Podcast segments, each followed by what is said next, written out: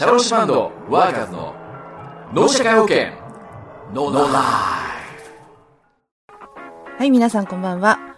脳社会犬ノーライフ番組ナビゲーターのポカタカです。はい今日もお迎えしております。リーダーの中山さんです。はい、こんばんは、えー、ワーカーズのリーダー中山です。今月もまたね、6月に入ってそうですね。1ヶ月が過ぎていきましたけれども、ははい。い、この6月の頭にですね、気になるニュースがありまして、うん。ええこれはあの、てね、新聞やテレビやネットでもやっていましたけれども、うん。気になる話題なんですけど、この6月1日のニュースでですね、はいはい。日本ね日本年金機構の職員の端末がウイルス感染、はいはいはい125万人分の個人情報流出いやー、これはちょっと、えー影響が大きい話じゃないですか。そうですよね。これ、うん。どんなに自分が登録してるとかしてないとかの問題じゃないですからね、うん、ねえな年金機構が持ってる情報って、少なくとも年金に入ってる二十歳以上の人であれば、うん。必ず関わってくる話ですからね。そうですよね、うん。まあ、こちらのなんか漏れたっていうその具体的にはどのような情報が漏れた可能性があるんでしょうか？はい、えーこれ、えー聞いたところによると、えー年金加入者の氏名と、あと基礎年金番号、えーそして生年月日、そしてさらに住所と、まあ、この辺の情報もろもろ含めた、えー合計、えー125万件のうん漏洩が見つかったという話なんですけども、すごい数字ですよ、125万件って言ったら。ね120万え。はい、いやーどこの誰がどういう目的で、ねあのーこういう情報を取りに来たのかわからないですけどもちょっと怖い時代になりましたよね、本当に、ええ。うん。どこに漏れてるのかも全くわからない状態ですよねこれね。そうですね、うん。でこの漏れたその年金の話を聞いて、うん。それでまあ二十歳以上のうん。人たちがみんな登録されてるわけです。も二十歳以上どころか、まあ、日本国民全員に関わってくると思うんですけど、ね。このマイナンバー制度、うん。これがあの実はしっくりきてないんですよ。そのどんなものは登録されてしまうのかどうかっていう、うんうん。最近よく話題になってますよね、マイナンバーが始まると、ええ。ね、あちこちで話題になって。よ,、まあ、よくわかんない。みんなまだ始まってないし手元にも届いてないんで、えーなかなか、あのイメージつかないと思う人も多いと思うんですけども、うん。えー要はですね、えー赤ちゃんからもお年寄りまでの、えー住民票を有するすべての方に対して1人1番号の、えーマイナンバーと呼ばれる番号が付与されると。えーこれで、えー社会保障とか税とかあとは災害対策の分野で、えー一元化していくというところが目的になるんですね。と今までは、まあ、縦割り行政というかそういうのがあってこの税務署で持っている情報と、え社会保険関係の年金事務所で持っている情報と必ずしもリンクしてなかったことも多いんですけれども、その辺がはい。横のつながりでちゃんと情報を一元化されるようになるというのが今回の一つの目的になるんですけれども、はい、えなので非常に高度な、えーうん。秘密情報個人情報ということになるわけですね。うん、えそうですよね。そうなんです。この情報もだって万が一この年金機構のようなことがあったらと思うとちょっとゾッとしますね。そうなんですよね。だから今までようん。よりも、えー国民一人一人がよりその個人情報の管理、えー保護に対しての、えー意識を高めていかないと、あの本当にどこでどう悪くあ悪用されてしまうかっていうのが本当にわからないなというふうに思うんですけれどもね。この,、まあ、この個人情報の管理っていうのは、うん。もちろんこの、ね、年金機構に限らず、まあ、国や行政だけに限った話ではなくて、うん。うん。まあ、顧客顧客情報を持つ場所で働く人たちにとっても、うん。セキュリティ面では緊張感を持って取り組む業務ですからね。そうですね、本当に僕たうんち社会保険労務士などはやっぱり、えーのええ。皆さんの従業員さんの個人情報を、えー預かるねえー仕事なものですから、うんマイナンバーのことについては今、皆さん、えーみんなですごい、えーの研修などを重ねて勉強しているところなんですけれども、ええ。ー僕ら専門家のみならず、えー会社側で、えーそういった情報を預かるということも、はい。これえー今後は今まで以上に気を使っ,、えー使っていかなければいけない部分だなと思ってますけれどもね。あーそうですよね。ね例えば今までは本当に誰でも閲覧できてしまうようなところに、えー個人情報が保管されているようないたような会社さんとか、はい。中にはあるかと思うんですけども、えーええ。今後はちゃんとその事務の取り扱い担当者を決めて、ええ。権限のある人間以外は絶対に見えないような保管の仕方をすると、えーでちゃんと鍵のある場所に保管して鍵をかけて、えー誰でも見られるような状態にしないということも大事になってくると思いますそうですよね、もうその書類の処分に関してもね、ちゃんと妖怪そうなんですよね。文書として溶かしていかないとっていうところですよね。あとはパソコンのセキュリティとかパスワードとかはい。今までそそこまでちゃんとやってなかったような場合もあると思うんですけどもええ。今後はより一層そこも気にかけていかないといけないんだろうなと思ってますけどね、はい、そうですね、付箋にパスワード変えて隅っこに貼っちゃったりしちゃダメだってことですよね。あーはいはい。ありそうな話ですよね。ね。ありそうな話ですよね。うんうん。はい。ねえ。ーこの最後に、まあ、番組をお聞きになっている皆様に、まあ、うん。年金機構の、ね職員などを装った不審な電話などがかかってくる事件が発生してね。うん。うん、うん。これは皆さんにもかかかってくる話ですけど、まあ、こういう電話っていうのは本当にかかってくるもんなんですかね？そうみたいですね。あのなんか便乗詐欺みたいなのがやっぱり出てるみたいでしてええーと実在しないその国民年金機構という名前の職員を名乗った、えーはい。名前だったりあとあとは、えー弁護士を名乗る男から個人情報が流出してますと、はい。キャッシュカードのデータを消して元通りにする必要があるので、えーキャッシュカードを預かりますなんて電話がありましてですね、えーえーそのうん女性が、えー弁護士秘書を名乗る男にうん。カード4枚を渡したところ複数の口座から計300万円が引き出されたというそんな事件が実際に起きてしまったようですね。はい。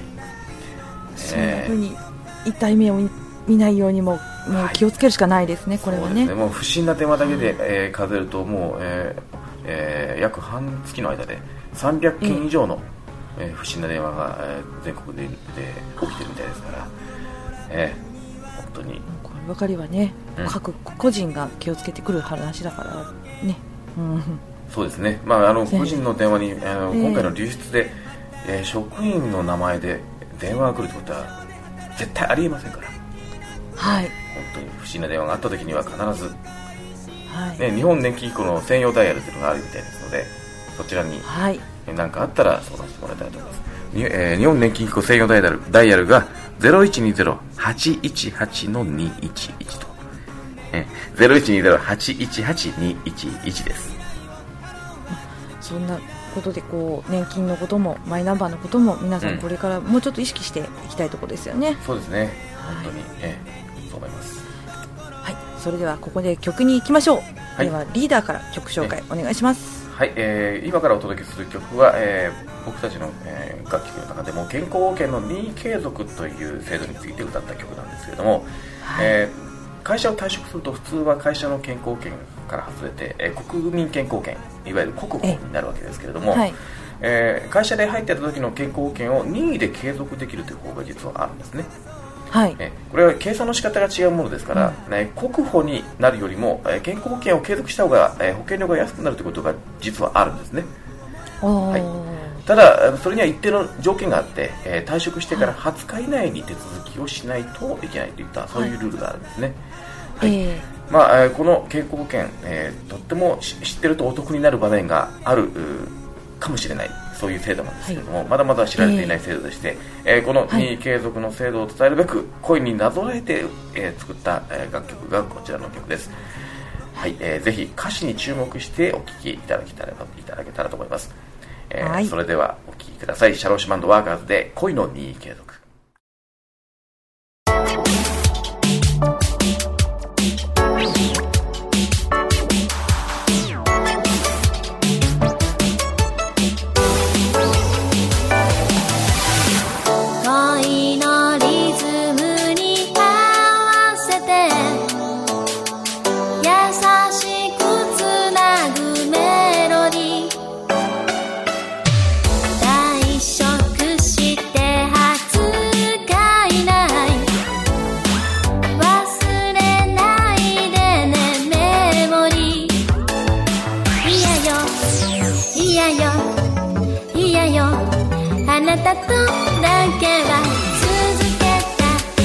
いのに意継続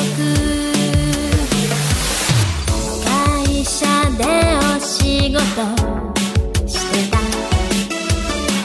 時の健康。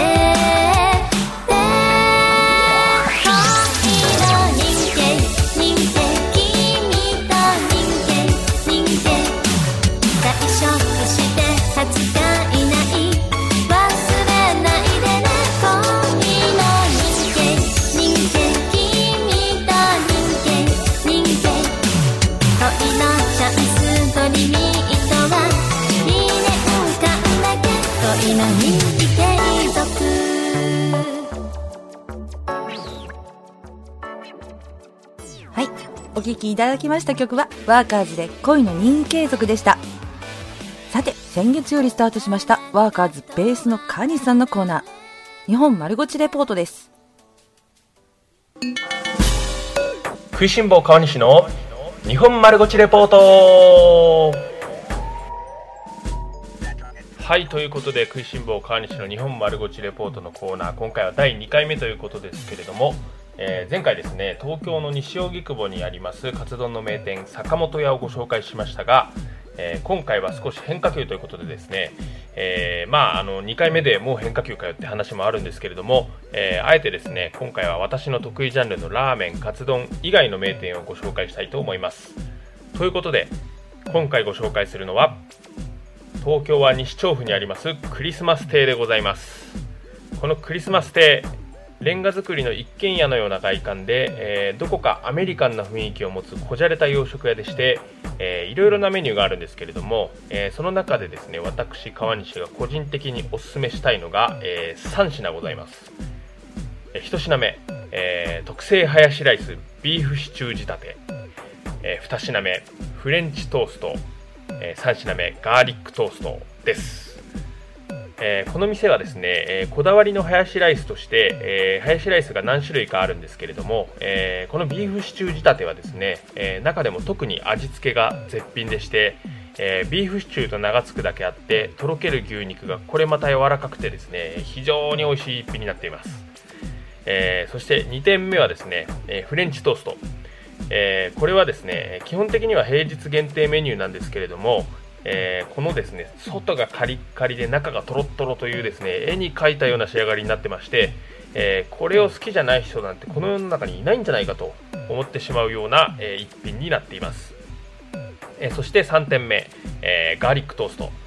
えーここのガーリックトーストはですねフランスパンを縦に立てたような状態で出てくるんですけれども、えー立てた状態で、えーこう上から見てみるとですね真ん中にこう穴が貫通しておりまして、えそこにですねニンニクがびっしり詰まっているとでそこをですねこう割り箸か何かでですねこう中までぐいぐい押し込んで、え中に広げてから、えこう縦に巻き割りのように割って食べるというですね、え非常にあのユニークな、えー一品になっています。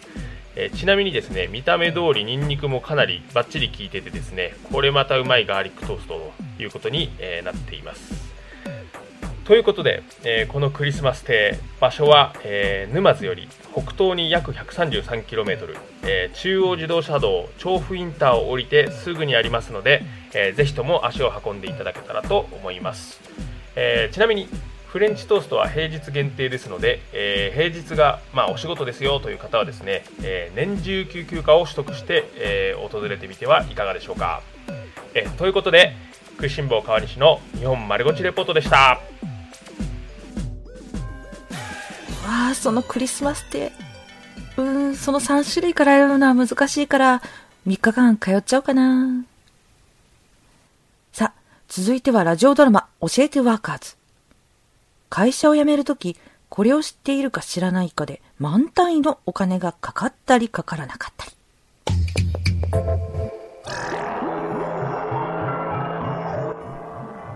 教えて、ワーカーズ。解説しよう。このラジオドラマは退職日によって支払う健康保険や年金の支払いが満単位で変わってきてしまう事例をドラマ化。相談内容をワーカーズのメンバーが社会保険労務士の視点で解説するドラマである。私、杉本ポカ子。湖西市の設備管理会社で働いている事務員。これまでは10年間デスクワーク中心のお仕事だったけど、沼津市の西浦にある実家のみかん農家を継ぐことになったんだ。お父さんもお母さんも年金をもらう年になったって聞いて、考えたんだ。そしてね、決めたの。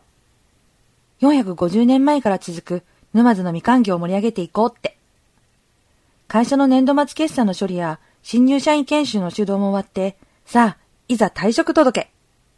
ところが今日の帰りは、上司に呼ばれて退職日を変えてくれって。できれば空欄にしてくれないかって。どういうことなんだろうってもやもやしてるところ。ああ、みかん食べたい。あれ？幼馴染の浜村くんからだ。確か浜村くんも実家の米農業を継いでるんだっけ？もしもーし。おお、まだ起きてたか。うん。ちょっと考え事してて。久しぶりだよね。元気してた？おお、元気でやってるよ。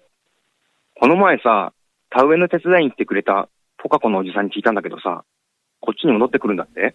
うん。そうか。会社を辞めて農業か。俺と同じパターンだな。うん。ちゃんと米食ってるか？ポカコ、元気ないら。それがさ、浜村くんが会社辞めた時って退職日のことで何か言われた？うーん、もう7年も前のことだからな。なんかあった？退職日を月末の7月31日にして今日提出したんだけどさ、そしたら帰り際に上司に呼ばれて、その日付を7月の20日にしてほしいって帰り際に言われちゃって、給料の締めに合わせたんだらうーん、うちの会社月末締めだからそれはないと思うんだ。会社から言われるって、なんか理由があるらに。うーん、なんだかお茶を濁された感じだったからなそういえば、俺の高校の同級生で、社労士やってる人がいるんだよね。最近、仕事の外回りで、口野とか静浦あたりを回ってるらしくて、この前、うちに寄ってくれた時にさ、LINE 交換したんだ。なんか困ったことあったら、相談乗るよって言ってた。なんなら歌にするよって。歌？相談を歌にするってこと？うん、その同級生、ワーカーズってバンドやってるさ。なんでも、メンバーが全員、社会保険労務士って、ちょっと変わったバンドなんだって。歌の内容も、労働法に関係した歌だって言ってたな。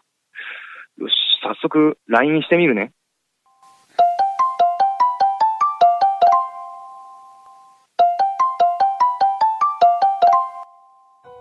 はい、困った時のワーカーズということで、今日も皆さんの質問にお答えしていきたいと思います。今日の相談内容は、退職日を末日以外の日に設定された場合、社会保険料の負担はどうなるのでしょうかということです。もともと7月末付退職を希望していたポカコちゃんですが、会社から7月20日での退職にしてほしいと言われてしまいました。これにはどんな意図があったんでしょうか実は社会保険料というのは日割り計算という考え方がないんですね。必ず1ヶ月単位で計算されるんです。入社のケースで考えると、1日に入社しても1ヶ月分、末日に入社しても1ヶ月分の社会保険料がかかるわけです。逆に退職のケースではどうなるんでしょうか？実は末日まで在籍していて初めてその月の社会保険料が発生するんですね。これがルールなんです。つまり、末日以外の日付で退職をすると、会社の社会保険料というのはその前月までしか発生しないんですね。えつまり、ポカコちゃんが最初希望していた7月末退職ということになると、7月分の社会保険料は、え会社に、え負担が発生するわけですけれども、えこれが7月20日付退職ということになりますと、会社の社会保険料の負担は6月分までしか発生しないことになるんです。そうすると、え7月20日付退職をして、え7月の21日からは、え国保に切り替わるわけですけれども、先ほど言ったように日割り計算という考え方がないものですから、7月分は、えーポカコちゃんが自分で国保の保険料を払うということになるわけですね。会社としては半分が会社負担をしている社会保険よりも国保に切り替えてもらった方が1ヶ月分社会保険料の負担が安くなりますから、えー今回の事例の会社さんは末日を避けて退職させたいという意図があったみたいですね。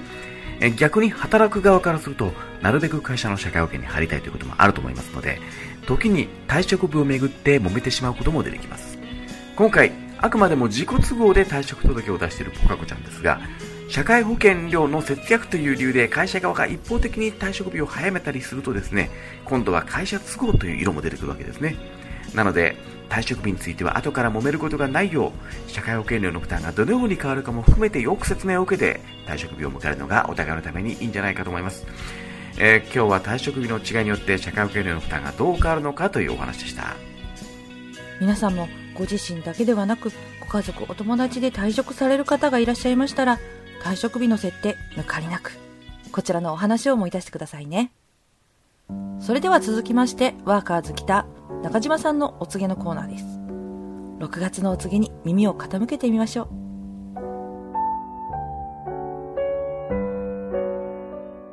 今日もこの時間がやってまいりました。とうとう梅雨入りし雨の日は外に出るのが億劫になってしまいます。今みたいな季節はデパート駅中アーケード街など屋内で過ごす時間が増えますよね。ウィンドウショッピングのつもりでのんびりお店の中を歩いていると思わず目に飛び込む自分好みの洋服新しい商品。見てしまうと欲しくなってしまうのが人の心理というものです。そんなあなたのラッキーアイテムは賞与明細書。賞与は企業経営を支えてくれるあなたへの会社からの感謝の印。だからこそぜひ自分へのご褒美に変えてみてくださいね。それでは今日のお告げはここまで。ワーカーズギターの中島でした。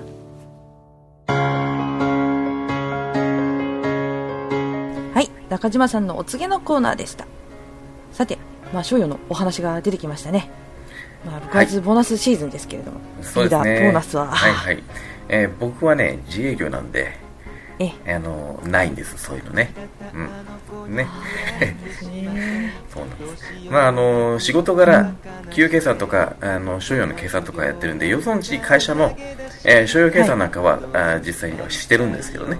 はい、ね、自分はもらう方じゃないですけど、ね、まあそういうシーズンだなと。そうなんまあ皆さんあ、えーもらってる会社さんなんかもあるといいなぁと思いながらあー自分は、まあ、仕事はしてますけどね。はい。そうですね。まあ、うん。リーダー、私も含めですが、より一層の日々精進、ですね。はい。そうですね。はい。もう常日頃からあのボーナスだからうんぬんっていうんじゃなくてね。ええ。時々自分にご褒美をね、与えたい時に与えるという形で。ね。はい。ええそれではまあ番組も終わりに近づいてまいりました。はいそれで、えーここで恒例のリーダーから一言よろしくお願いいたします。はい引きこもごもってこういうこと言うんだろうなワーカーズのリーダー中山でしたはい。次回の放送は7月24日金曜日6時半頃からです。えー蓄えたいのはお金、着実に貯まるのは体脂肪。番組ナビゲーターのポカトカでした。変わるんだって初めて